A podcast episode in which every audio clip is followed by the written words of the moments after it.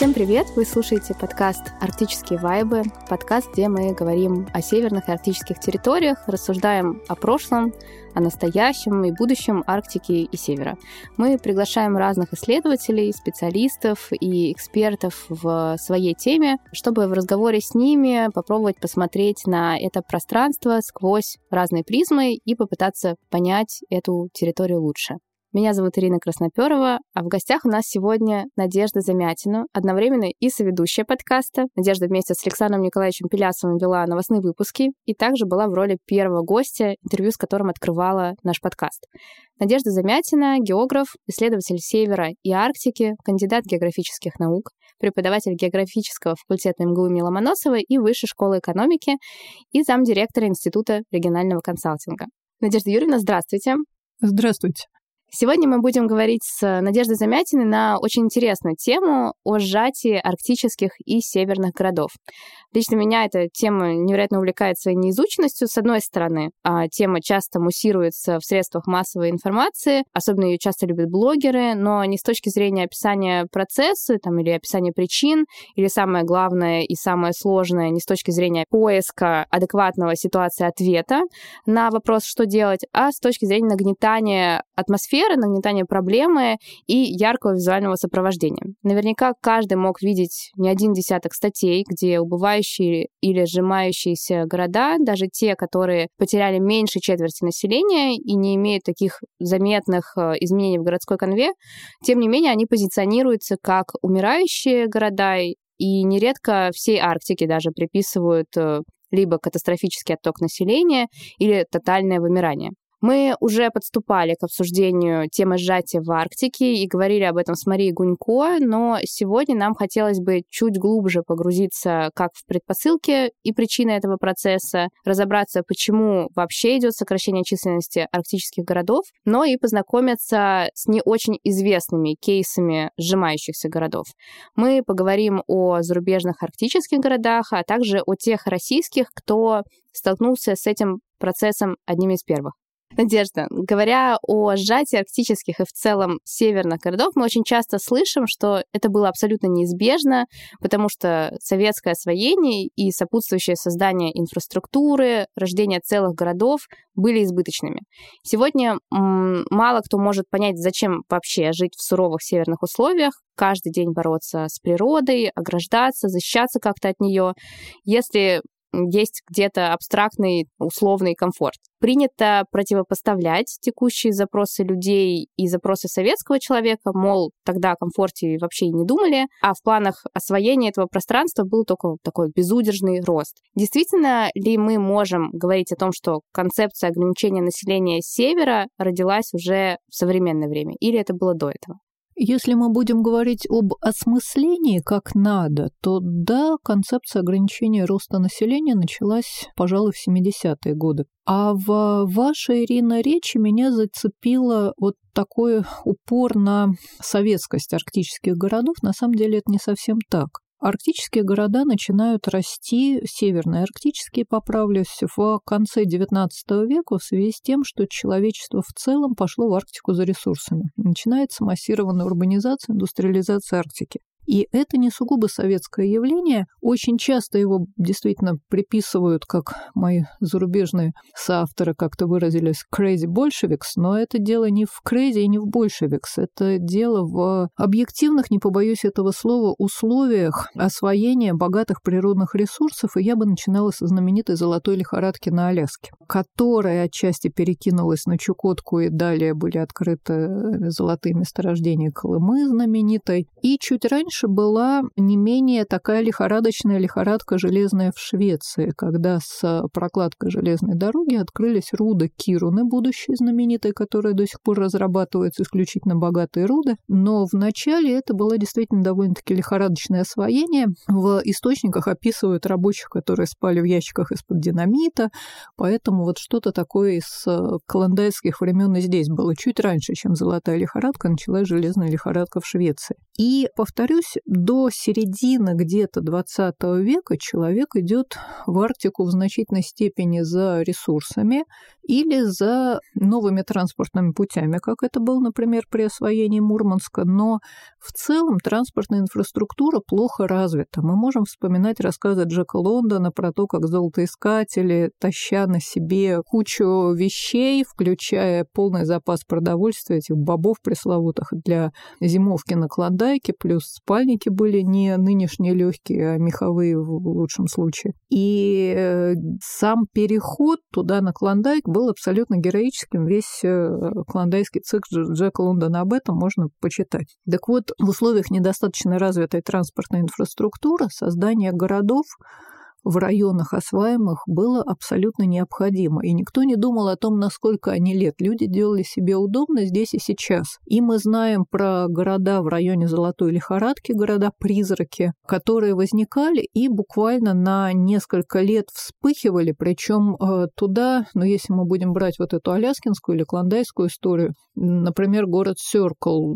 существовал буквально там пару лет, но там было несколько театров, салунов, то есть все, что сейчас называется креативной экономикой, туда даже дотащили полное собрание британской энциклопедии, как описывают тоже источники. И потом, когда было открыто золото, в Сёрке тоже было небольшое месторождение, но когда был открыт Клондайк, Сёркл со всей этой британской энциклопедией опустил за сутки буквально. И города возникали. Возникал э, Доусон, возникал Фэрбанкс, тот же самый на Аляске. И вслед за городами тянули тянулись транспортные пути, и а, в связи со строительством транспортных путей тоже возникали города. Анкоридж в какой-то степени можно считать побратимом Мурманска, но только Мурманск это была дорога к морю, а Анкоридж была дорога от моря туда, в район Золотой лихорадки Фербанкса. И в этом плане а, строительство советских арктических городов даже немножко задержалось потому что это уже, вот Мурманск это еще дореволюционное время,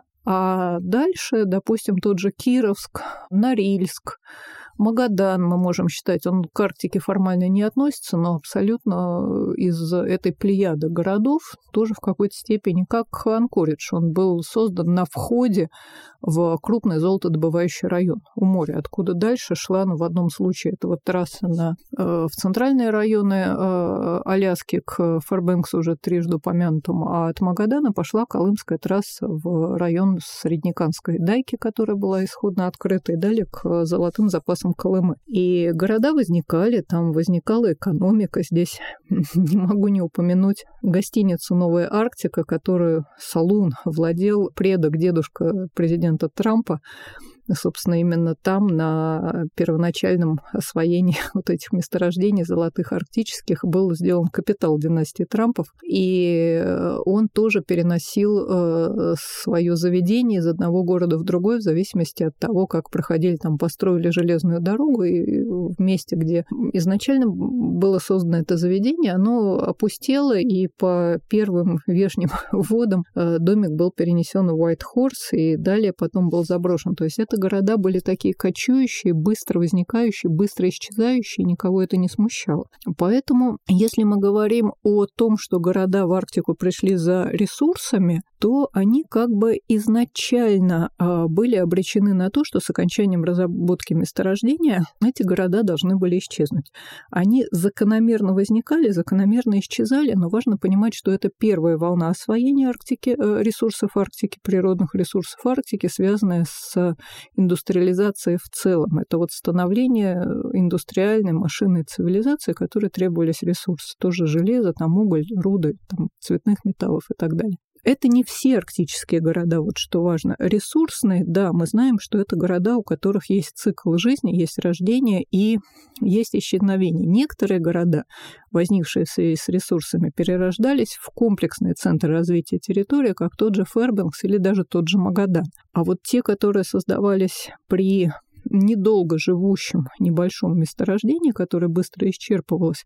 Ну и города, по сути, быстро исчерпывались, но из этого не следует, что нужно опыт вот этих первых ранних ресурсных городов переносить на все арктические города. А вообще, когда мы говорим о целесообразности сохранения постоянного населения на севере и в Арктике, а какие есть современные точки зрения? Насколько мне известно, они весьма полярны. Есть так называемая либеральная точка зрения. Вот что имеется в виду?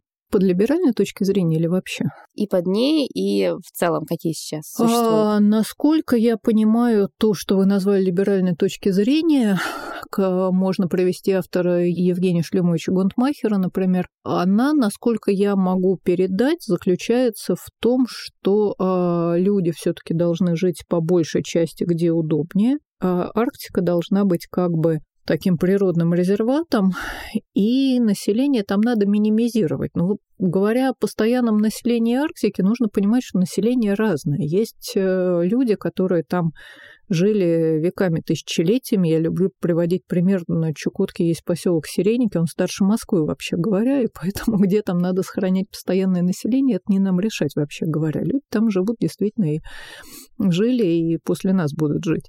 Вот, другой вопрос о городах конкретно. Но опять-таки вот есть города и города, как Владимир Ильич говорил, компромиссы и компромиссы, в Арктике тоже есть города и города. То есть э, старинные э, города, тот же самый Салихард, происходит от Абдорска. Прежде Нарьянмара был Пустозерск, например, известный потому, что там погиб протопопов вакуум, но дело в том, что это действительно уже старинные, сотни лет насчитывающие города. Нарьянмар там сдвинул, это такая реинкарнация, что можно сказать, Пустозерска. Но в любом случае нужно различать, что города разные. Точно так же, как мы можем о городах Подмосковья поговорить, что где-то это старинная усадьба, где-то это промышленный центр, где-то это, я не знаю, военная база, где-то это университетский городок, допустим. Ну, не университетский, наукоград. Вот, у них у всех абсолютно разные судьбы, какие-то сокращаются, какие-то объединяются со своим соседом, то есть города живые, с ними постоянно идут какие-то процессы преобразования. Поэтому, на мой взгляд, очень сильное упрощение состоит в том, чтобы вообще Арктику мерить одним общим аршином. Если Россию нельзя измерить, то Арктику тоже, и даже, может быть, в большей степени.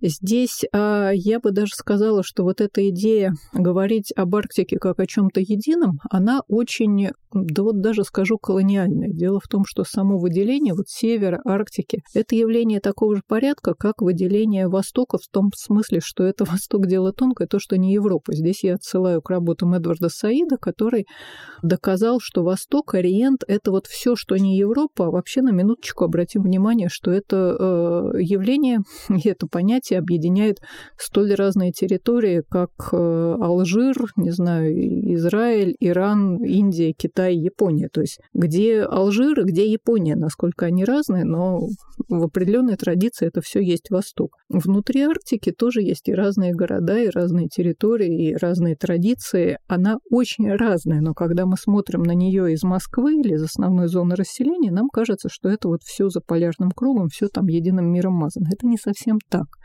Нужно говорить о том, что там тоже абсолютно разные судьбы городов. Часть из них, да, сокращается, в основном та, которая связана с вот этой волной раннего, подчеркну, ресурсного освоения, потому что во второй половине XX века и далее постепенно начинается освоение вахтовым методом. Новые города строятся все меньше и за рубежом, и в России, в Советском Союзе. Здесь очень интересно, что действительно вне зависимости от разных общественно-политических систем тенденции в освоении Арктики были, как это ни парадоксально, довольно-таки схожи. И, допустим, в Канаде, и в Советском Союзе. Примерно в одно и то же время постепенно начинается переход на вахту. Если мы почитаем книги 70-х годов, то там этот процесс именно идет в чем-то канадские специалисты учатся у советских специалистов, коллег, которые занимались планированием освоения нефтяных и газовых богатств Западной Сибири. Сейчас это довольно странно слышать, но по работам тех лет видно, что э, зарубежные специалисты интересовались опытом вахтового освоения месторождений у нас. И э, наоборот, скорее вот уже там в 90-е годы стало модно э, рассматривать опыт североамериканский в освоении севера. Но если покопаться, процесс был обоюдный. Шел шел обмен знаниями, особенно среди архитекторов, среди тех, кто разрабатывал особые типы зданий, особую архитектуру для севера. Это шло именно такое ну, как бы циркумполярное движение, когда классические перетоки знания, классический вот такой клубок мысли, он был общий и у канадских, у шведских архитекторов, и у советских тоже.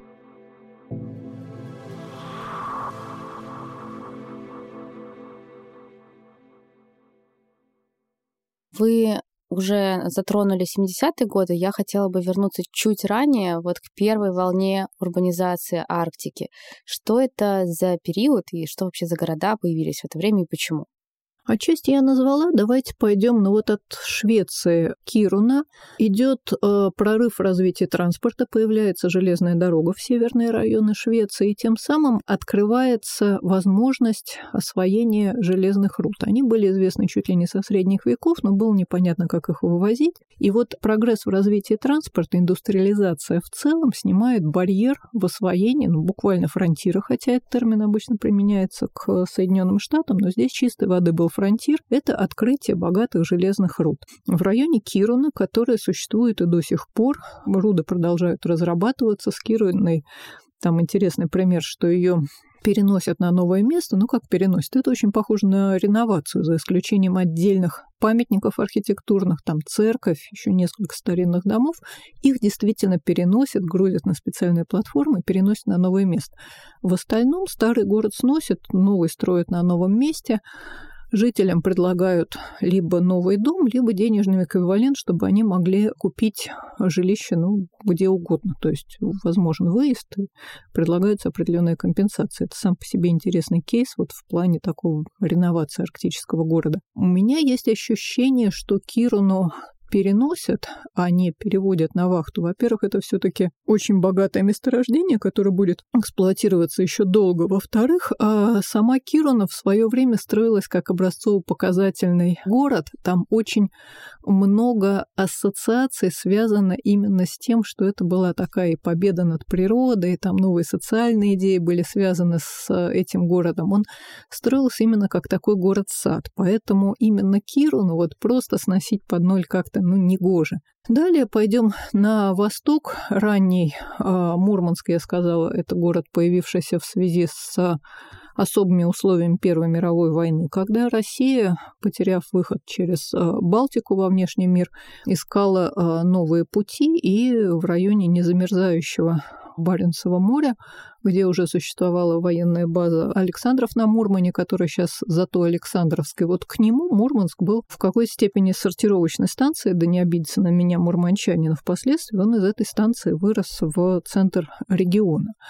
А далее, в 20-е годы, советское правительство стало думать, что делать железной дорогой. Совершенно не факт, что были идеи о том, как использовать ее так, чтобы она окупалась, и туда была э, отправлена научная экспедиция. И практически чуть ли не случайно, когда состав стоял и заготавливали дрова для паровоза, это был паровоз, ученые прогулялись по соседним горам, среди них был известный геолог Ферсман, и вот э, он, ну, по сути, увидел признаки того, что там есть вот апатитовая руда, и впоследствии были еще экспедиции, был основан город Кировск как камень плодородия. Апатиты – это сырье для производства удобрений, поэтому э, для молодой советской России было очень важно, чтобы для подъема сельского хозяйства, а голод был еще вот как бы здесь, нужно понимать, что это удобрение в тот раз как химизация, это идея, которая действительно страну отодвигала от угрозы голода. Появляется город Кировск.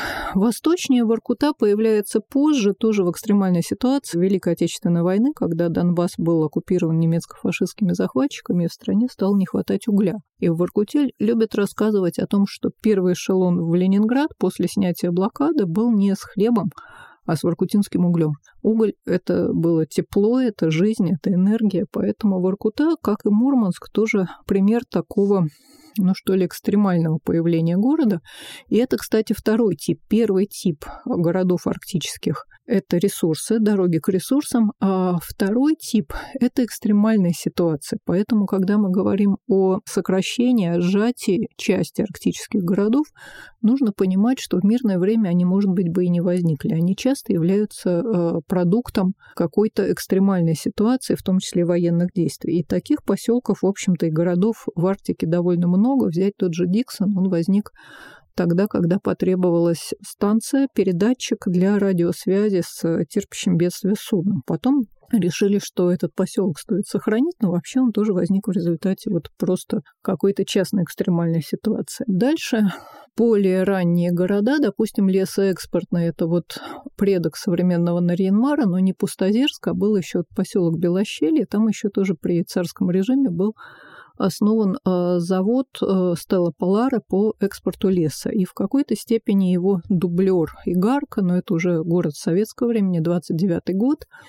когда был через него налажен экспорт уже сибирского леса, массированного на в основном Запад, в западные страны. И с моей точки зрения, такое регулярная промышленная эксплуатация Северного морского пути началась именно с создания Гарки.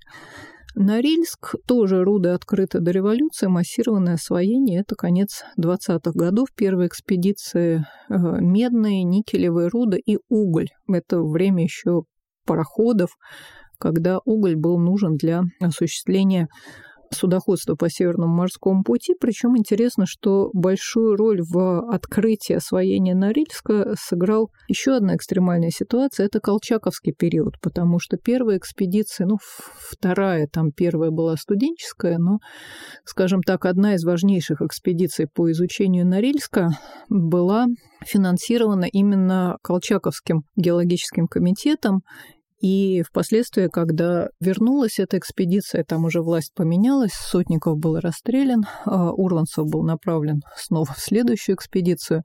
Но смысл в том, что Колчак а, искал выхода, опять-таки, во внешний мир, он искал связи с Антантой, там, с зарубежными партнерами через Северный Ледовитый океан. Это признавалось в свое время, есть воспоминания Обручева о том, что да, это вот ситуация, связанная с вот, гражданской войной, и ситуация, когда вот это вот правительство искало выхода куда-то вовне. Примерно то же время, конец 20-х, это первые исследования золота на Колыме, Билибинские экспедиции и далее э, создание Магадана. Если мы перекидываемся на Аляску, хотя если говорить о золотой истории, то лучше было бы идти в обратную сторону, то, по-моему, если мне не изменяет память, 16 год основания Анкориджа, это, повторюсь, такой обратный Мурманску город. Если Мурманск – это выход к морю, то Анкоридж – это выход с моря во внутреннюю Аляску, потому что из Сиэтла приходили суда с грузами, с людьми, которые направлялись в район Золотой лихорадки.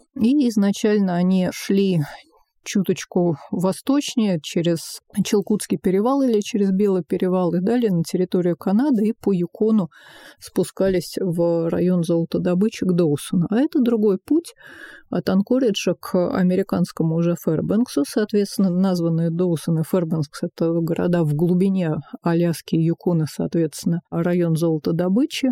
И далее можно упомянуть там Йеллоунайф в Канаде, тоже золотые месторождения.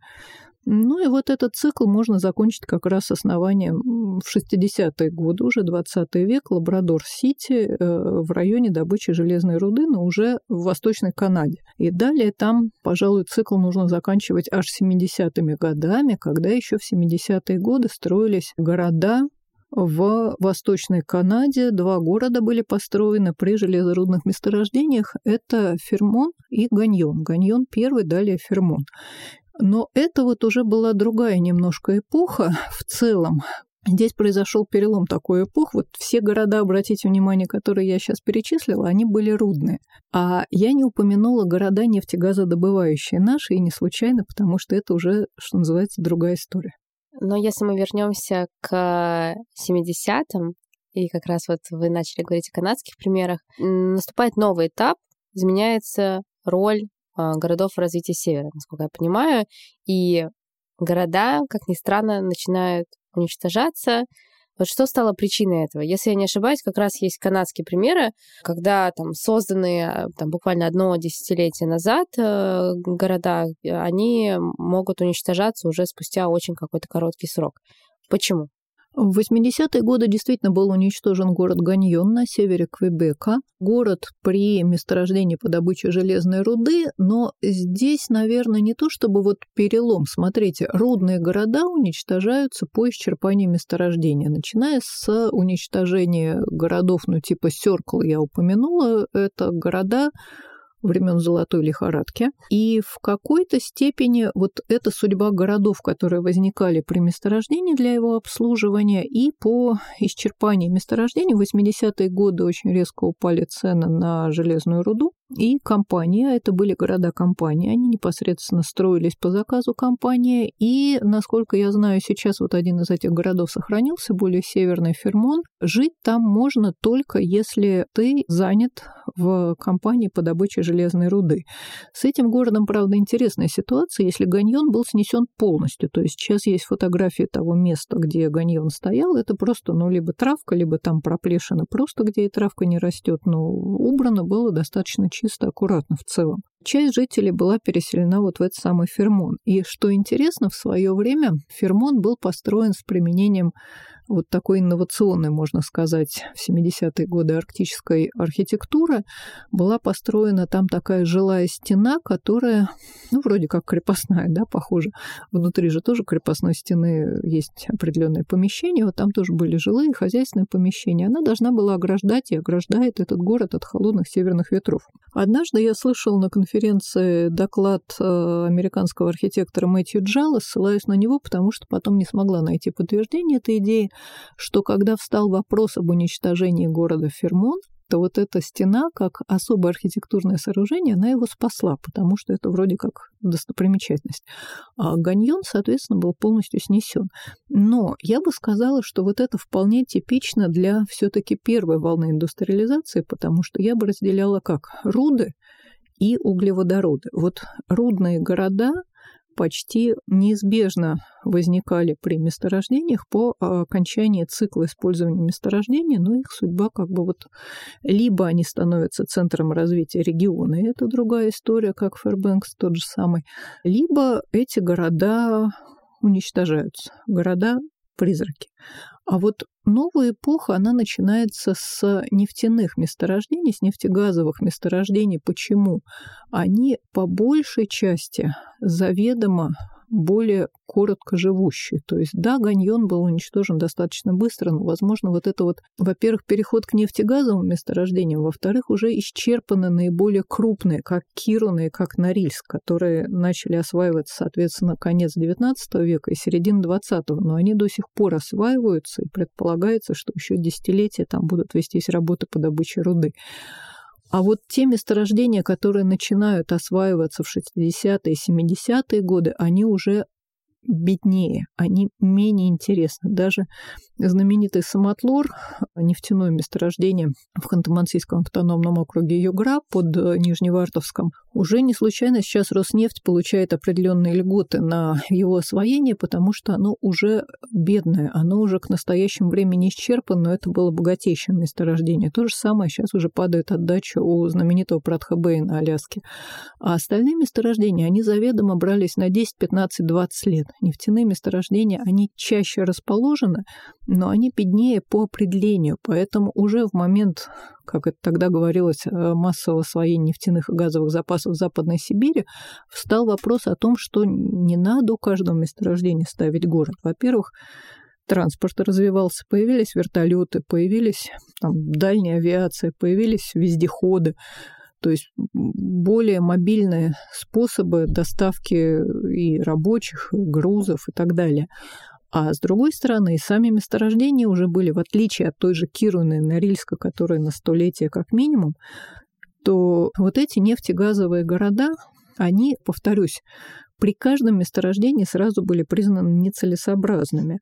А Госплан предполагал, что в Западной Сибири будут отдельные города, база для вахтового освоения окружающей территории, целой сети окружающих нефтегазовых месторождений, а городов уже нужно меньше, и они не столько вот как бы при каждом месторождении, а это именно центры освоения территории сразу. И аналогичные процессы развивались в Канаде, когда стали, ну тут же Yellowknife уже был именно такой базой для освоения целой сети окрестных коротко живущих месторождений.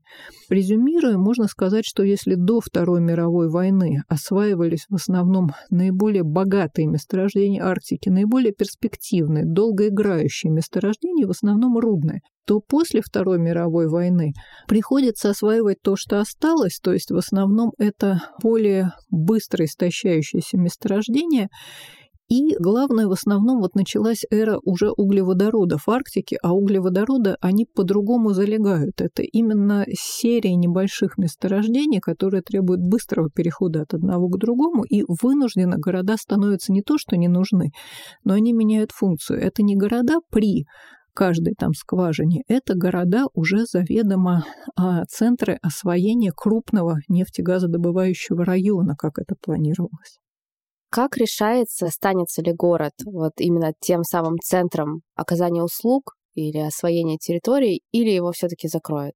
Ну, то есть э, есть какая-то там, не знаю, точка невозврата или еще что-то, или какое-то необходимое множество услуг, которые центр оказывает. То есть как это определяется? Это в каждом городе по-разному определяется, причем, я думаю, в значительной степени это происходит спонтанно, потому что в 70-е годы все пошло не по плану, отчасти пошло, точнее, не по плану. Были ситуации, когда в определенных местах должны были быть построены города, они не были построены.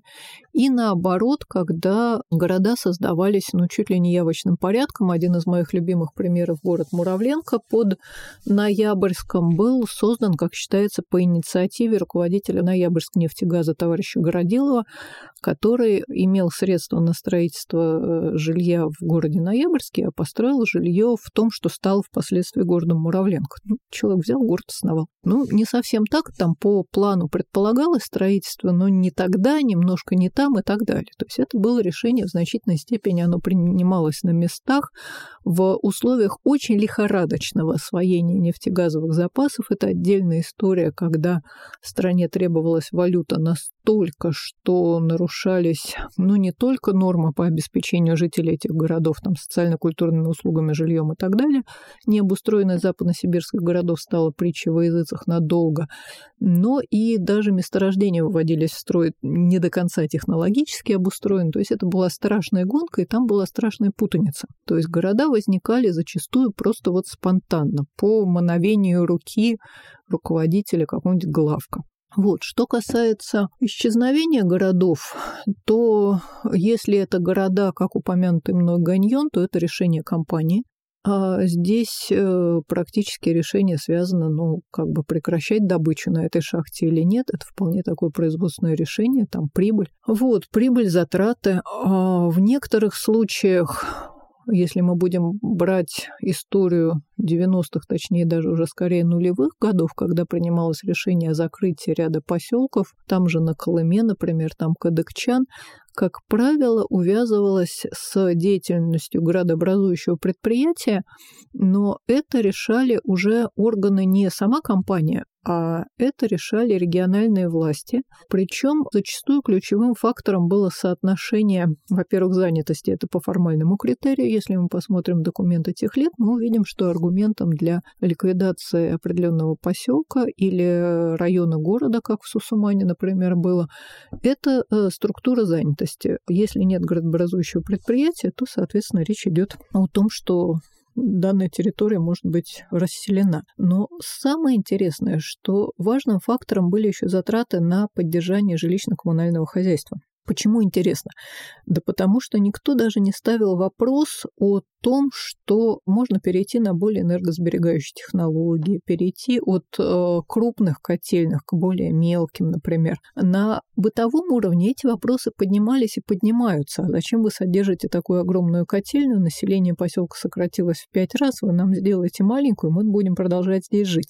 Так тонко вопросы практически не решали. То есть, если идет, допустим, сокращение численности населения существенно в поселке, ведь что происходит? Стремительно увеличивается стоимость содержания такого поселка. В этом парадокс. Если город или поселок теряет население, это в целом можно брать по нашей стране, у нас в основном централизованное теплоснабжение, на севере это просто все дороже в силу того, что, допустим, топить нужно почти целый год, а на Диксоне, допустим, практически целый год. Так вот, если происходит сокращение численности населения города и поселка, то затраты на обеспечения того же отопления возрастают ну, практически как коронавирус там по экспоненте. То есть чем больше людей уезжает из поселка, тем дороже обходится содержание инфраструктуры для остающихся. Почему? Да потому что централизованная система. Представим, допустим, пятиэтажку. Выехало, допустим, всего там 10% жителей, но мы же не можем отапливать только 90% пятиэтажки, она отапливается вся. Соответственно, затраты на содержание отопления вот этих пустых квартир ложатся, ну, как правило, на муниципалитет. А если выехала половина пятиэтажки, то же самое с сетями, которые на километры протягиваются по пустеющим городам и поселкам. И теоретически во многих случаях можно было бы перевести там на какие-нибудь крышные котельные, там малую энергетику и так далее и тому подобное. Но, как правило, повторюсь, вот так тонко эти вопросы не ставились. Сносили поселок полностью. То есть это было в какой-то степени для властей более простое решение, нежели попытка поселок спасти. И в этом вот особенность э, принятия решения, с моей точки зрения, вот именно уже в нашей стране. За рубежом, повторюсь, город компания да снесен, но есть ситуация, когда, ну, допустим, Фаро на Юконе, там какие-то сотни жителей остались, и э, есть специальная программа по спасению этого населенного пункта, культивируется местная идентичность, местным жителям предлагают занятия в каком-то малом бизнесе, какие-то поделки делать, все это поддерживается. Но это вот, видимо, зависит от политики в значительной степени региональных властей, потому что, повторюсь, внутри, допустим, той же Канады есть случаи те и другие.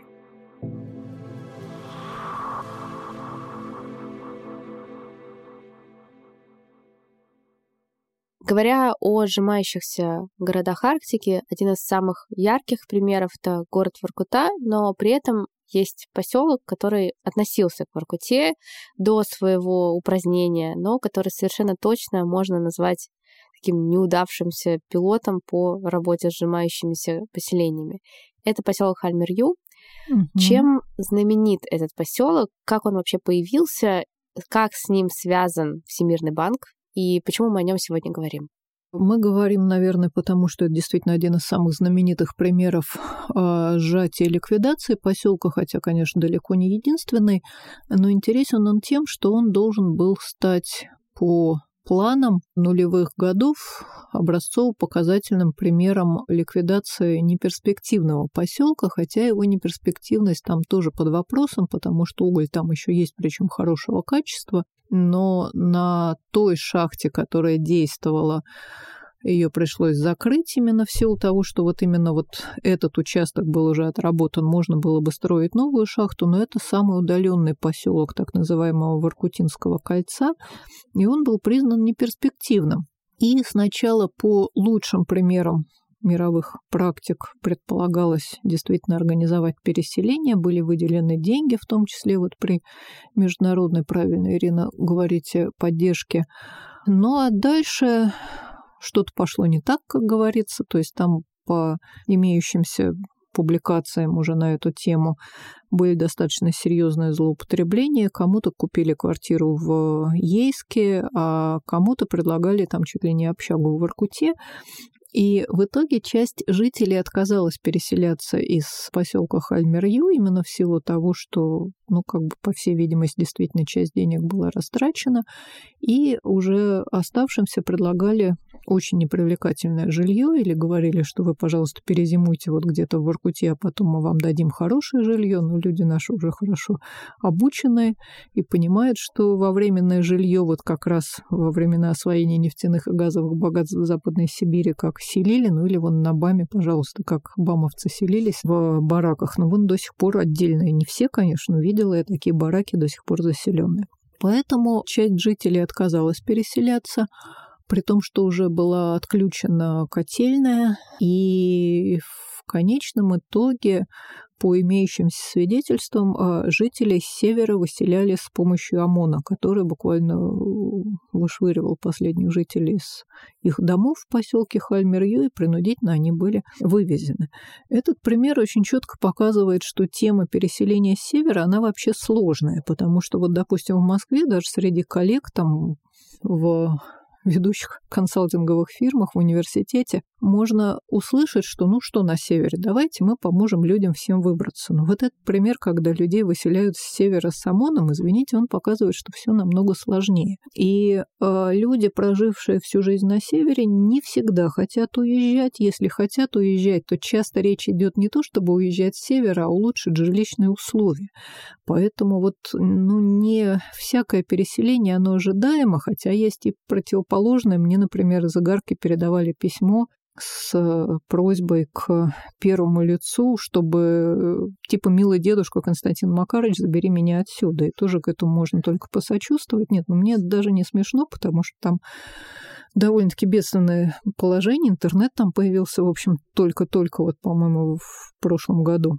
И многие жители действительно хотели бы выехать, но не имеют возможности. А некоторые имеют возможность, но не имеют желания. Поэтому здесь каждый случай нужно рассматривать а, буквально индивидуально. Ну а еще Хальмер Ю, к сожалению, печально известен, во-первых, тем, что из него не получился образцово-показательный пример переселения. Впоследствии его сделали довольно такая тоже двойственная история полигоном по отработке ударов с стороны авиации. Лично президент в этом участвовал, но для жителей этого поселка это было ну, как бы не очень приятно, что по их родным домам отрабатывают удар. Хотя это было, что называется, еще цветочки по сравнению с некоторыми другими событиями, но, соответственно, там тоже определенные были, ну, как бы недовольства со стороны местных жителей. Я как-то смотрела группу уж не помню, во ВКонтакте или еще где-то было как раз посвященную этому городу, этому поселку, и, соответственно, там объединились жители, бывшие жители этого поселка, которые как раз выражали какую-то тоску по утраченному дому. И как раз вот этот эпизод с, э, ну, можно сказать, расстрелом э, ДК, он один из самых сложно забываемых, насколько я поняла, потому что он очень много где фигурирует, и действительно такое, ну, какая-то такая финальная точка, которая очень-очень травмирующая для этих жителей. Понимаете, ну, травмирующая, даже если все благополучно и просто вы уехали из э, города, поселка, деревни, где провели свое детство, собственно, все произведения деревенщиков об этом, там и «Прощание с матерой», и вот как раз многие книги и фильмы 80-х, наверное, годов, 70-х, 80-х про эту утерю Родины. Поэтому, ну, цинично можно сказать, но в какой-то степени это типовое явление. Другой вопрос, что для Севера, примерно как для нечерноземья, вот утеря Родины, оно совпало даже для Севера в большей степени, чем для нечерноземья. Утеря Родины в какой-то степени естественный процесс, да, там урбанизация, там сдвиг э, к югу, во многих, э, что в США, что в Западной Европе, в большей степени растут э, южные, солнечные, более благоприятные для жизни города, с уходом необходимости строительства при каждой шахте городов, да, это естественный процесс, идет потери населения севером, но опять-таки, ну, не, не окончательно, не под голую тундру все это происходит. В основном закрываются некоторые поселки при небольших там неперспективных месторождениях. Ну так вот, а дело в том, что утрата Родины, это именно так для северян, она совпала с крахом Советского Союза, и вот здесь, знаете, очень многие сложные процессы, они человеком воспринимаются через какие-то опосредованные, очень понятные, близкие символы. Помните, у нас в букваре, что ли, было стихотворение «Если скажут слово «Родина», сразу в памяти встает старый дом в саду смородин, толстый тополь у ворот». Ну или, или там с чего начинается Родина, с картинки в твоем букваре, с березки, в Ополе и так далее. То есть очень конкретные, понятные символы. Там специалисты по идентичности это все давно изучили, описали. И вот оказалось, что вот такие брошенные поселки северные, они в значительной степени стали использовать как символ утраты, связанной с в целом. Кто-то тяжело переживал потерю работы, кто-то тяжело переживал там потерю идеалов, там, связанных с Советским Союзом.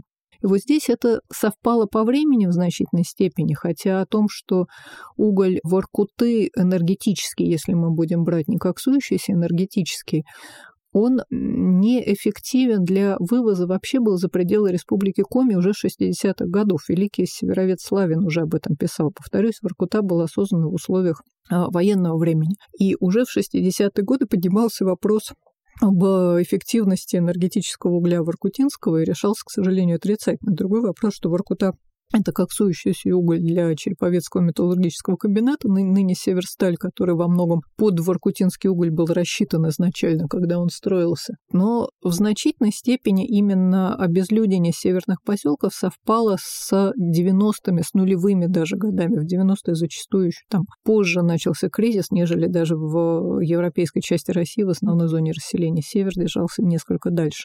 Так что чисто психологически, вот откуда эти все картинки там блогеров и так так далее. Потому что это такое опредмечивание вот утраты, в том числе и в целом советского а, наследия, и это вот уже специфически наша история. Хотя повторюсь, что отток из а, северных городов – это в целом мировое явление. Есть еще один город, который вы уже сегодня вспоминали. Это город Игарка, который переживает сильнейший спад численности населения. Город за постсоветский период потерял три четверти населения. Да. С чем это связано и что можно делать с такими населенными пунктами? Ну, вы знаете, с Игаркой у меня нет ответа на вопрос, что можно делать, потому что он дошел до такой степени уже деградации, скажем так, социальной, там очень высокая степень, так аккуратно скажу, алкоголизации населения, поэтому даже если привести туда инвестора, то это не поможет, как, впрочем, и во многих городах. Я тоже самое могу сказать про города-поселки за пределами севера, там Кизеловский угольный бассейн, очень похожая ситуация, хотя это и не крайний север. Там нужна уже какая-то социальная работа, и я не устаю повторять, что нам очень нужна ситуация именно с реабилитацией людей, потому что зачастую инвестор не спасет. Инвестор в Игарку в какой-то степени пришел, это Ванкурское нефтяное месторождение, Роснефть, а Роснефть выступает э, спонсором, например, э, местного колледжа, там детские площадки в городе есть, аэропорт реконструирован при ее участии. Но в целом именно вот психологически Игарка потерял очень много. Причем идет именно вот такой обвальный процесс, когда начинает разрушаться не только инфраструктура, но и какое-то, что ли, представление о праве месте на существование. Я всегда думаю, что если Игарка утратила городообразующее предприятие, сейчас чуть позже об этом скажу, но вслед за городообразующим предприятием из Игарки убежало училище для коренных малочисленных народов Севера, которое, казалось бы, могло стать якорем ну, навсегда, что ли, для этого города. А оно было переведено в Дудинку, и потом стараниями местных патриотов, можно сказать, этого города, там большими усилиями был восстановлен вот колледж, о котором я упомянула, и сейчас в Агарке есть хотя бы среднее специальное учебное заведение. А крах ее связан в значительной степени, как это не печально, наверное, все-таки с такими причинами изменения технологий, изменениями а, экономической ситуации в целом. И Игарка, как и Нарьянмар, изначально города по экспорту леса. В одном случае по Печоре поставлялся, в другом случае с Енисея на запад в основном. И дальше что происходит? Постепенно создаются суда класса река-море, а Игарка – это пункт, там своего леса не было. Это был пункт перевалки леса с речного транспорта, изначально вообще из плотов. То есть искали место десятилетия два, наверное, если мы будем брать еще там с проектов Йонаса Лида, норвежца, который пытался наладить э, сообщение по будущему Севморпути с э, Сибирью, вывозить масло, привозить на встречу станки западноевропейские. Искали место вот этой стыковки с э, речного транспорта и перевалка на морской. Нашли уникальное место Игарки, где протока, которая от широкого, уже почти как море в этом месте Енисея, позволяла и в шторма. Я даже помню лично, когда мы ждали там теплоход, в Игарке светило солнце, все было хорошо, а с теплохода там позвонили, сказали, что, вы знаете, у нас тут, может, мы вообще мимо пройдем, у нас тут такая вообще погодная ситуация, она очень тяжелая.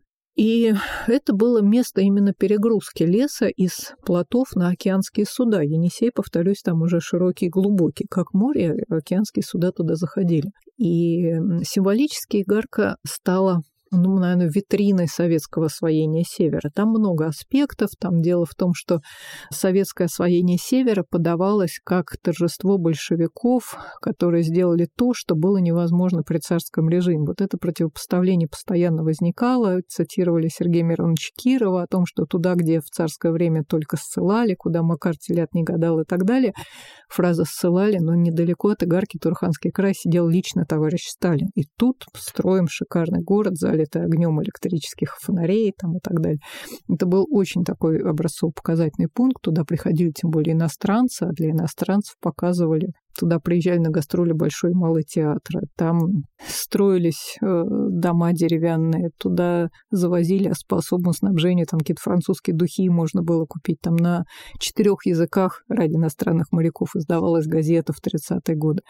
То есть э, мы сейчас образцово-показательным пунктом, наверное, Сабетту можем назвать, куда первые лица приезжают. Ну, Игарка, наверное, превосходила вот по пафосу, как ее показывали, что вот это самое наше такое главное достижение в освоении Севера. А потом, повторюсь, с одной стороны, перестал быть выгодным экспорт леса по Севморпути. Там много аспектов. Игарка окупалась, когда лес вывозился только в навигацию. Впоследствии, когда мы говорим о круглогодичной эксплуатации Севморпути, появляется такой парадокс. Круглогодичная эксплуатация – это дорого. Это атомные ледоколы. Атомными ледоколами возить доски – это как-то вот уже не то. То есть она окупалась при определенном экономическом укладе. При современном, обратите внимание, что у нас ходит по Севморпути. У нас ходят только дорогие продукты. Это либо норильские концентраты медно-никелевых руд, либо жирный природный газ. То есть это крупные масштабные перевозки. А вот все, что касается с экспортом леса, с завозом. Сейчас, правда, Именно в этом году очень активно развивается тема северного завоза, но она пока субсидируемая, видимо, субсидируемая будет еще достаточно долго. А в 90-е годы с переходом на рыночные э, рельсы, вот грузы с невысокой себестоимостью, они практически все перестали возиться по Севморпути. Это история не только Игарки. Но вторая история, помните, я говорила о том, что а, сырьевые города могли бы стать центром освоения окружающей территории. И вот здесь Игарка, с моей точки зрения, потеряла. Почему? Изначально, когда она строилась в 30-е годы, она была действительно настоящим центром освоения низовьев Енисея политически. Там создавалась вот эта школа для коренных малочисленных народов. Там она была центром домостроения для окружающих поселков. Она была центром выведения новых сортов, как ни странно, сельскохозяйственных культур, там картофеля, овощей. Там были знаменитые гарские огороды, созданные во многом руками кулаков туда сосланных, но они гремели, на ВДНХ показывали. Новые сорта там вывезены, и, между прочим, в войну Игарка сама себя кормила овощами. Так что в Арктике не все так плохо сельским хозяйством хозяйством, как сейчас кажется, но уже при Хрущеве было решено, что это неэффективно, лучше завозить овощи, фрукты на север, тогда уже вот огороды были в значительной степени убиты, хотя местные горчане, я сама лично видела там и огурцы, и все что угодно, там в частных домах разводят, мне рассказывали вплоть до небольших там арбузиков, но это уже арбузы, естественно, там при особых усилиях. Игарка была центром информационного вещания, туристическим, базой геологического освоения окружающей территории. И вот, вот это многообразие уходит. Почему оно уходит? Оно в значительной степени было перехвачено Дудинкой Норильском. То есть примерно как Архангельск стал загибаться отчасти, когда роль окна в Европу перехватил Петербург, так роль арктического окна в Европу, а Игарка именно эту роль играла, и роль центра освоения окружающей территории перехватила пара Дудинка-Норильск. И отчасти, как ни странно, Туруханская, вот это вот здесь злую шутку сыграла советская традиция, вот здесь действительно советская, когда такие промышленные города, они являлись городами краевого подчинения, как Игарка, и они даже не имели функций, связанных с обслуживанием окружающей территории, которая была передана райцентром. Это все ямальские города. И вот Игарка. То есть окружающая территория обслуживалась из Туруханской. Игарка только вот такой монопрофильный промышленный центр, искусственно созданный монопрофильный центр. В 30 30-е годы она была таким довольно-таки комплексным городом, который действительно был таким очагом, что ли, цивилизации для окружающей территории. Там и больницы, и образование, и, повторюсь, сельскохозяйственные, инновационные технологии. Это все в Игарке было. А постепенно к 70-м, к 80-м годам Игарка целенаправленно становится монопрофильным городом. Целенаправленно из нее выводится техникум, например, в Красноярск. И к кризисным нулевым годам Игарка подходит уже монопрофильным городом, а монопрофильные города в кризис не выживают. Поэтому вот здесь я бы сказала, что беда игарки, да, во-первых, это, конечно, изменение технологий, а с появлением судов река моря, с изменением условий судоходства по Симорпути и так далее, вот ее монопрофильная специализация стала не очень востребована. Но остальную-то специализацию вот этого центра освоения окружающей территории она утрачивает. В отличие от того же Нарьен Мара, который тоже утратил градообразующее предприятие. Сейчас заводу Стелла Полара стоит очень милый памятник в Нарьинмаре в районе лесозавод, построенный при поддержке уже предприятия следующей волны освоения, там Лукойла. Но вот до того, как пришли нефтяники, город выжил только за счет того, что он центр Ненецкого автономного округа. Иначе бы его тоже ждала судьба Игарки. Какие уроки можно извлечь из трагедии Игарки? Северные города не могут быть монопрофильными.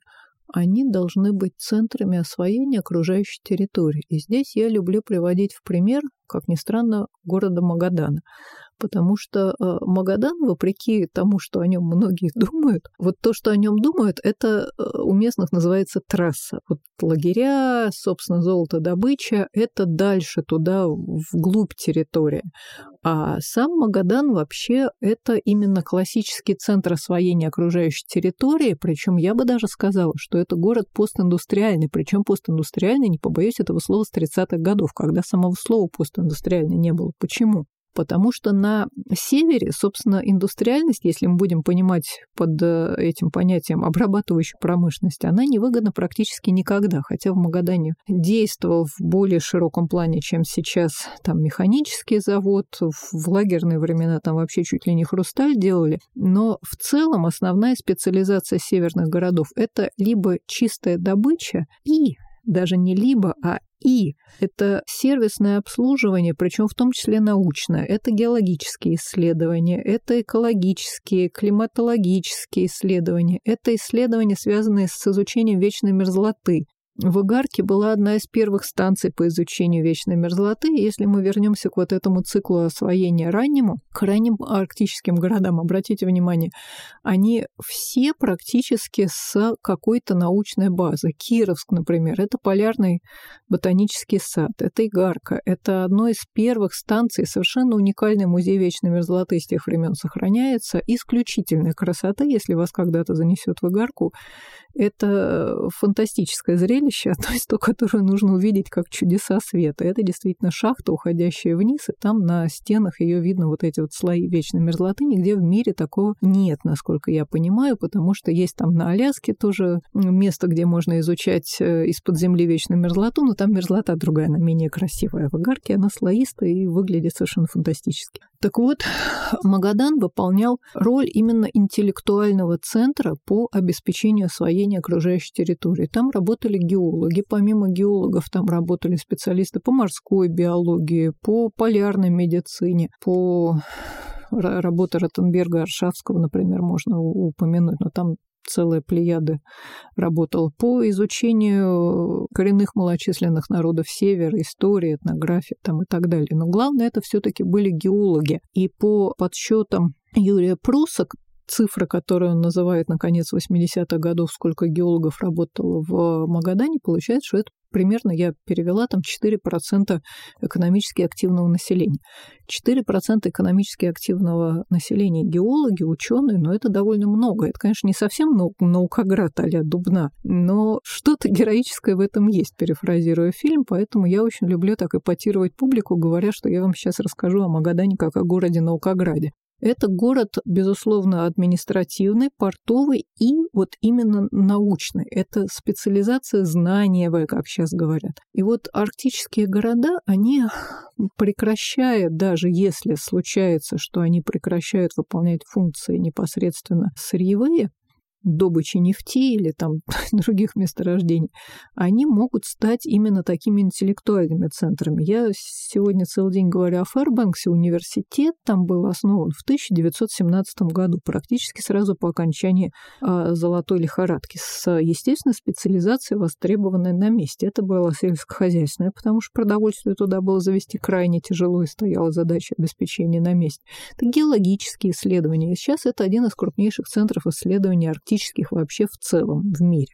И если мы возьмем наши старинные города, посмотрите, ну, Кировск-Апатита, да, научный центр, Магадан – сильная геология, Норильск – сильная строительная школа, и во многом в Арктике строили многоэтажки по, это называлось, по норильской технологии. Вот города более поздние, западносибирские, они более бедные даже и в плане культурной среды, потому что если мы возьмем более ранние, они там с театрами, есть театр в Норильске, есть театр в Магадане, в Иркуте тоже сам свои. То есть более поздние, они строились, повторюсь, уже более так как бы цинично, что ли, ради именно добычи природных ресурсов, и при этом предполагалось, что хорошая авиасвязь, она предполагает, что люди могут получить, э, удовлетворить свои потребности в более крупных городах, так называемых опорных, базовых, то есть за пределами крайнего севера, это Тюмень, Новосибирск, там Екатеринбург и так далее, Тюмень в первую очередь. И тем не менее, я и сейчас скажу, что северные города, которые сохраняются, они могут стать именно такими постиндустриальными, помимо научного обеспечения, которое до сих пор требуется, потому что до сих пор требуется геология, до сих пор требуется знания там по экологии, по мерзлоте, по особым технологиям строительства и так далее. И далеко не все можно взять из Москвы, из Питера, из Тюмени. Требуется работа на местах. Ну, в Мончегорске я брала интервью у геолога, и говорю, а зачем вот нужно, почему нельзя из Питера брать э, местную геологию? Он говорит, ну пойдемте, я вам просто покажу, привел в кернохранилище, а это несколько комнат, полностью занятых ящиками с кернами, это то, что вынимается из скважины порода. Говорит, вот круглогодично нам надо изучать, работать эти керны и возить вот эти все ящики, это никакого грузового авиатранспорта не хватит. Нужно работать здесь, специалистами, которые знают вот эти все керны, эти свои породы как свои пять пальцев. Поэтому локальное знание, оно очень важно сейчас, и именно оно обеспечивает зачастую конкурентоспособность в добывающих отраслях, связанных с эксплуатацией все более сложных, все более трудноизвлекаемых, если нефтяными терминами пользоваться, сложно берущихся запасов. Плюс, конечно, это социальные услуги, в том числе для коренных малочисленных народов Севера. Мы проводили исследования по э, заказу аналитического центра при Госкомиссии по Арктике по опорным населенным пунктам и выяснили, что доля, например, арктических городов в числе рождений, в обеспечении рождений населения Арктики значительно больше, чем в смертях. То есть, если так фигурально выражаться, то рожают в городах, умирают в тундре, но умирают где застанет, а рожают в городах, в роддомах даже и коренные малочисленные народы севера, потому что это, ну, как бы на современном уровне это более безопасно рожать все таки в роддомах. И в этом плане города — это центры, но получается обеспечение человеческого капитала, начиная вот с пеленок и кончая получение там высшего образования. И именно в этом функция арктических городов, в том, что это центры принятия решений, центры образования, центры социально-культурной деятельности, центры цивилизации в таком хорошем смысле этого слова, и без них Арктика никуда. Другой вопрос, что их может быть меньше, численность населения там может быть меньше, нежели в э, городах с сугубо промышленными функциями, но они будут оставаться долго и, надеюсь, благополучно.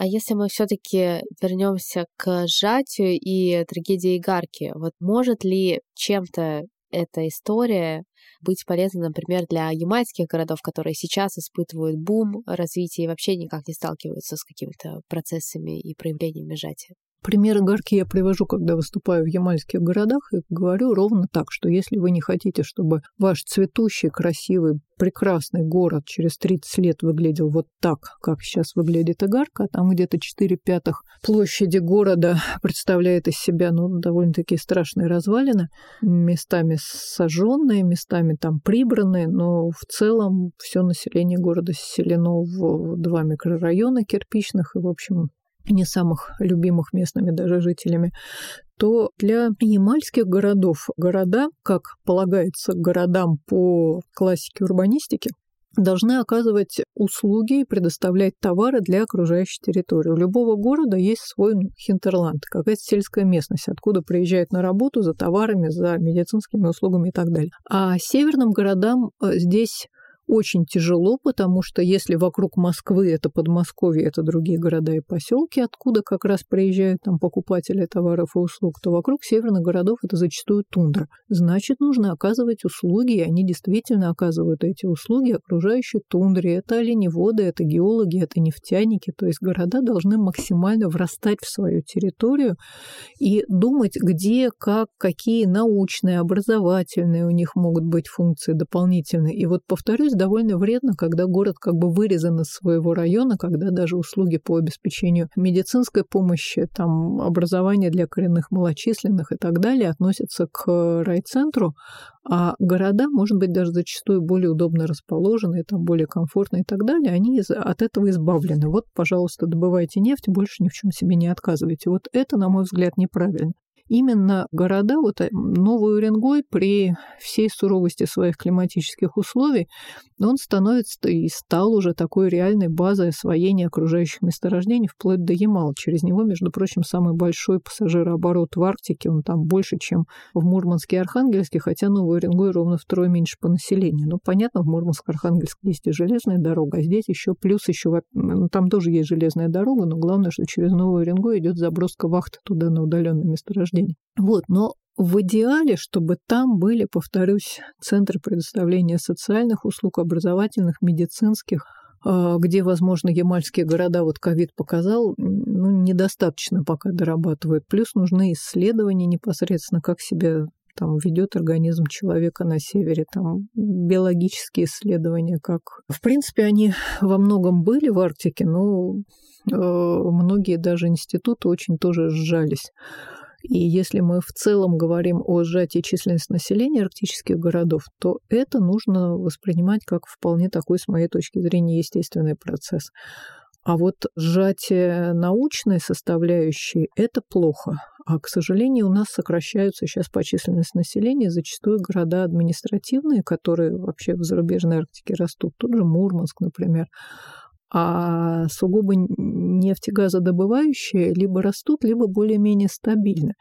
И вот это как раз с одной стороны, довольно странно, а во-вторых, если нефтегазодобывающие города занимаются только добычей нефти и газа, то это как раз ну, не к добру. Они должны в большей степени быть укоренены в своей территории, и в этом укоренении основа их будущего сохранения. Работая с темой городского сжатия, мы понимаем, что это один из циклов развития территории, наряду с ростом или стагнацией. Почему для арктических городов гораздо более, что называется, нормально сжиматься, и всегда ли сокращение населения — это начало конца неминуемого? Нет, это не начало конца. Здесь я бы сравнила арктические города а, с арктической же ну, лесотундрой. Смотрите, здесь база для экономического развития городов вообще сужена. В Арктике не так много есть видов деятельности, которые вообще окупаются. Я уже упомянула, что развитие, ну там, допустим, машиностроение, любой обрабатывающей промышленности там практически невозможно, потому что, во-первых, транспортные проблемы, в том же Норильске вообще нету наземной транспортной связи с городом.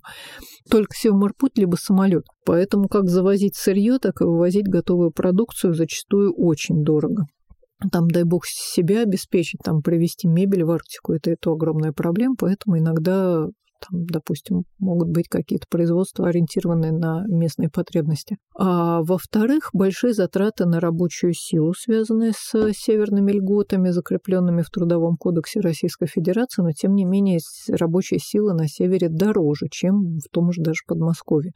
Плюс там затраты отопления и так далее. То есть там вообще возможность развития экономической деятельности очень ограничена, во-первых. Во-вторых, арктические города и вообще в целом арктическая экономика – это вот экономика на пределе. Скажем, добыча нефти и газа – это, как правило, добыча нефти и газа, которая рентабельна только при высоких ценах на нефть и газ. То есть если цены падают, многие месторождения, особенно тем более шельфовые, там трудно берущиеся и так далее, становятся нерентабельны. Транспортные пути, мы уже говорили, там же на примере Игарки, зависит от технологии, от стоимости ледоколов и так далее. То есть это вот такая экономика на пределе. Поэтому лесотундра почему? Лесотундра – это очень подвижная зона. Чуть-чуть теплеет климат, деревья идут севернее, растут все севернее. Чуть-чуть холодает климат. Мы это знаем вот не из э, современного хайпа о потеплении климата. Мы знаем, что существуют там тысячелетия волны изменения климата, когда он менялся как в ту, так и в другую сторону. Так вот, границы природных зон очень четко сдвигались. И особенно как раз по лесотундре это видно, что климат чуть холоднее, лес отступает. Климат чуть теплее, наоборот, вот как сейчас, допустим, древесные породы начинают встречаться все севернее, там соболь, типичный лесной зверь, э, его видят уже там все севернее, там где-то к Таймыру он подходит. Вот так примерно и арктические города, тут я бы даже сказала, что это не сжимающиеся города, а пульсирующиеся. В зависимости от ситуации там цены на сырье, там общая экономическая конъюнктура, даже ситуация вне арктических городов, скажем, когда я проводила опрос школьников Норильска, там были дети родителей, родившихся во всех горячих точках бывшего Советского Союза. Там и, и Ош, и э, Северный Кавказ. Вот практически везде, где была какая-то беда, вот люди в итоге оказались в Норильске, просто бежали от э, горячих точек. Поэтому Арктика очень зависима и от внутренних ситуаций, и от внешних. Поэтому она вот такая очень чувствительная. Я бы не сказала, что она именно вот сокращается. Да, есть цикл освоения конкретного месторождения, но в целом для Арктики характерны скорее вот такие пульсации, как для Арктики природной, так и для Арктики экономической, человеческой. Это ситуации можно посмотреть, допустим, прекрасная работа Игоря Крупника по ситуации с коренными малочисленными народами, когда развивались очень интересные, можно сказать, даже цивилизации, когда сделаны какие-то странные конструкции из костей китов, причем современные жители этой территории не умеют строить такие конструкции. Это что-то вроде скульптуры острова Пасхи, вот когда-то они были воздвигнуты, но как, когда, зачем, как, это совершенно непонятно. И вот цивилизации в Арктике тоже как бы создавались, приходили, уходили, полностью терялся даже память и культурные традиции. А Арктика, она более, скажем, пульсирующая, чем общество, которое развивается в основной полосе расселения с более благоприятным климатом. И судьба арктических городов здесь не есть что-то из ряда вон выходящее, как бы странно нам это ни казалось, то есть меняются природные зоны, меняется состав биоцинозов местных. Э, очень изменчивая ситуация на самом деле, хотя мы считаем, что это вот что-то такое очень традиционное. Нет, на самом деле и специализации, расселения, там, особенности хозяйственно э, культурной деятельности коренных народов, если мы почитаем этнографов, они тоже очень изменчивы. И арктические города, вот они тоже такие как бы очень чувствительные, они очень хорошо реагируют на окружающую территорию. И Здесь, во-первых, сокращение населения может быть временным, оно может смениться следующим каким-то циклом а, экономического развития, если изменится общая ситуация. А во-вторых, даже и сокращение численности населения, но это вот как бы реакция. Есть такая концепция жизнестойкости, resilience по-английски э, чаще ее используют иногда даже как калька, вот это вот resilience, когда некоторые сообщества биологические, изначально эта концепция была разработана экологами, они выживают за счет того, что они изменяют свою численность населения. Они не пытаются сохранить все, но они пытаются сохранить популяцию. Ну, несознательно пытаются, но так вот как бы сложилось в процессе эволюции. Вот как бы и арктические города, они должны сохранить свое ядро, но при этом могут изменяться в площади своей, в численность населения и так далее. Другая проблема в том, что, во-первых, любые изменения как в ту, так в другую сторону это тяжело и дорого, и есть огромная проблема в быстро растущих городах, потому что негде расселять людей, не говоря уже о том, что негде и не на что расселять специалистов. Администрация была бы рада пригласить, допустим, хорошего там хирурга, но квартира там стоит очень дорого, потому что численность населения города растет, ажиотажный совершенно спрос на квартиру. И наоборот, как мы только что уже говорили, а, если город теряет население, то там возникает проблема с инфраструктурой, ее эксплуатация становится все дороже и дороже. Поэтому вызов перед урбанистами – это как раз разработать, видимо, такую модель арктического поселения, которая бы достаточно легко выдерживала вот эти колебания но я бы не сказала вот именно на сокращение, я бы думала э, на более длительный период, а это колебания туда-сюда. И мы знаем ситуацию у той же Игаркин, на самом деле, были спады и до последнего, вот который крайнего, можно сказать, на данный момент. У того же Салихарда было несколько циклов развития, у Нарьянмара было несколько циклов развития. То есть арктические города, они пульсируют скорее, чем сокращаются. А вот в чем действительно есть еще один вызов для урбанистики, для организации организаторов э, городского развития на севере, это проблема эффекта масштаба. Чем крупнее город, тем проще сделать его комфортнее, потому что больше потребителей, значит, э, больше окупаемость любой инфраструктуры, ориентированной на удовлетворение местного спроса. Магазин, бассейн, пиццерия, я не знаю. То есть если город сокращается, это значит, что там крупный торговый центр, потом какой-нибудь бассейн, потом какая-нибудь самая захудалая пиццерия – а, становятся неэффективны. В советское время говорили о том, что а, города на севере, в силу их особой важности для обеспечения страны валютой, даже не стратегические соображения были, а если вот э, период дорогих цен на нефть, это валютные поступления, настолько важны, ну, важно освоение Крайнего Севера, что, соответственно, там уровень обеспечения населения должен быть выше. Это к самым 80-м годам уже на излете советского времени, но во всех партийных документах это четко проходило, что уровень обеспечения должен быть лучше, чем в основной зоне расселения. Вот, но это, повторюсь, особые такие условия, и вот эта проблема не очень понятно, как должна решаться, но должна. Причем на уровне компаний э, зачастую, если даже вахтовый поселок, но вы можете посмотреть заработную плату в районах наиболее удаленных, тяжелых, и в районах, где вахтовики получают какой-то бонус, ну, скажем, от менее сложных природных условий, от близости какого-то города, куда можно съездить что-то докупить, или, как рассказывали вахтовики, да просто посмотреть на людей не в форме, не в форменной одежде, и то как бы глазу радость. Вот.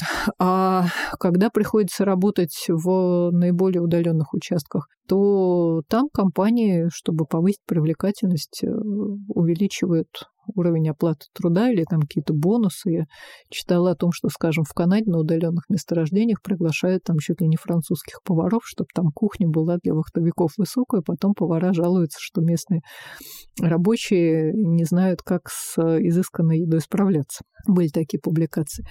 И, и вообще не, не знают, что это такое и, и как вообще это едят. Но, соответственно, проблема эффекта масштаба – это вот, наверное, такой вызов именно экономический, да, потому что чем меньше город, то же самое, кстати, с инфраструктурой происходит. Чем меньше город, тем сложнее поддерживать э, достойный образ жизни, достойный уровень жизни. И вот это действительно серьезная проблема, связанная с сжатием. В остальном, как таковое само себе по себе сжатие, во-первых, повторюсь, вполне возможно, что временное, во-вторых, ну, в общем, вполне такое ожидаемое явление, самого по себе сжатия пугаться не нужно, нужно думать, как его смягчить, как к нему приспособиться.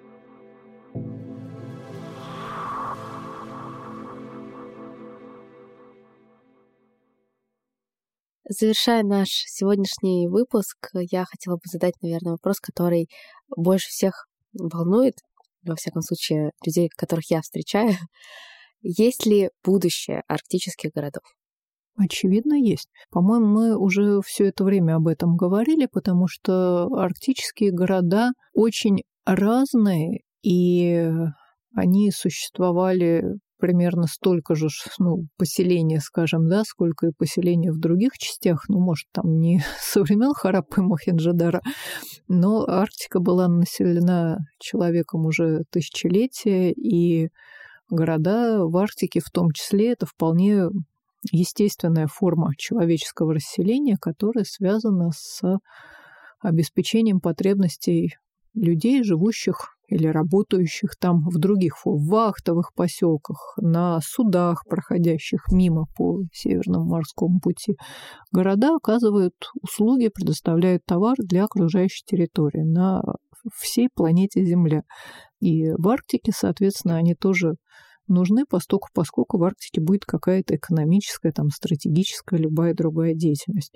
Другой вопрос, что эти города могут быть больше, меньше, такие или иные. Вот. Но как таковые города в Арктике будут до тех пор, пока там человек, видимо, будет.